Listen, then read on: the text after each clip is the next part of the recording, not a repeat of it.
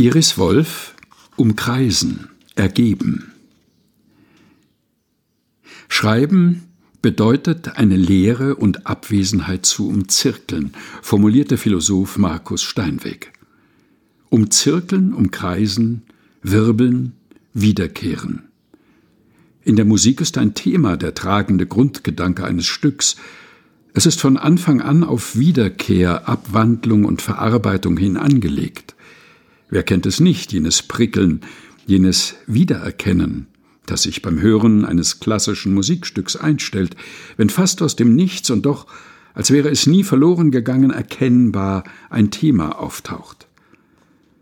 Eine Musikerin sagte einmal zu mir, ein Thema könne am Ende eines Stückes nicht mehr dasselbe sein wie am Anfang, denn es habe ja das ganze Stück durchlaufen, sei getragen, gestaltet, geformt worden.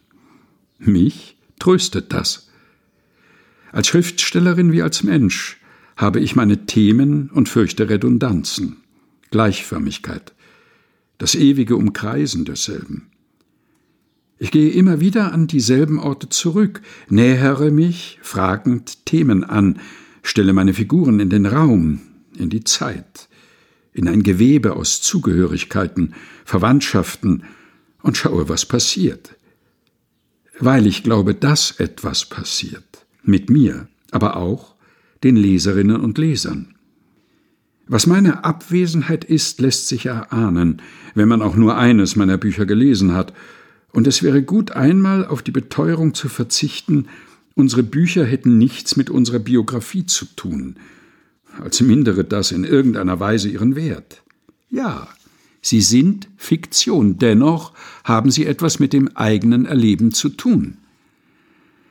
Ich muss ins Dunkle fassen, hat die Dramatikerin Marie-Louise Fleißer über ihren Schreibprozess gesagt.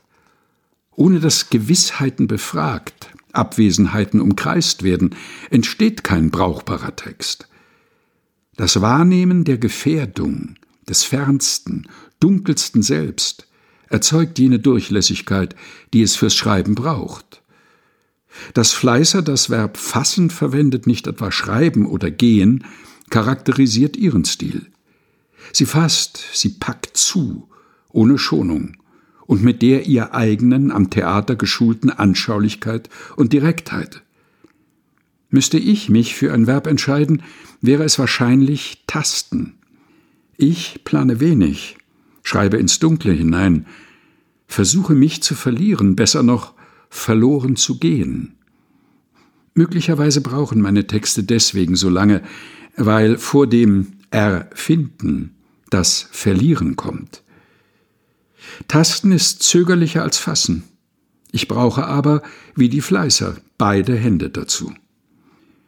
Ins Dunkle fassen, umkreisen, sich überlassen, in Beziehung setzen, ergeben, anheimgeben, ab und zu fast verschwinden. Es scheint, als käme es gerade darauf an.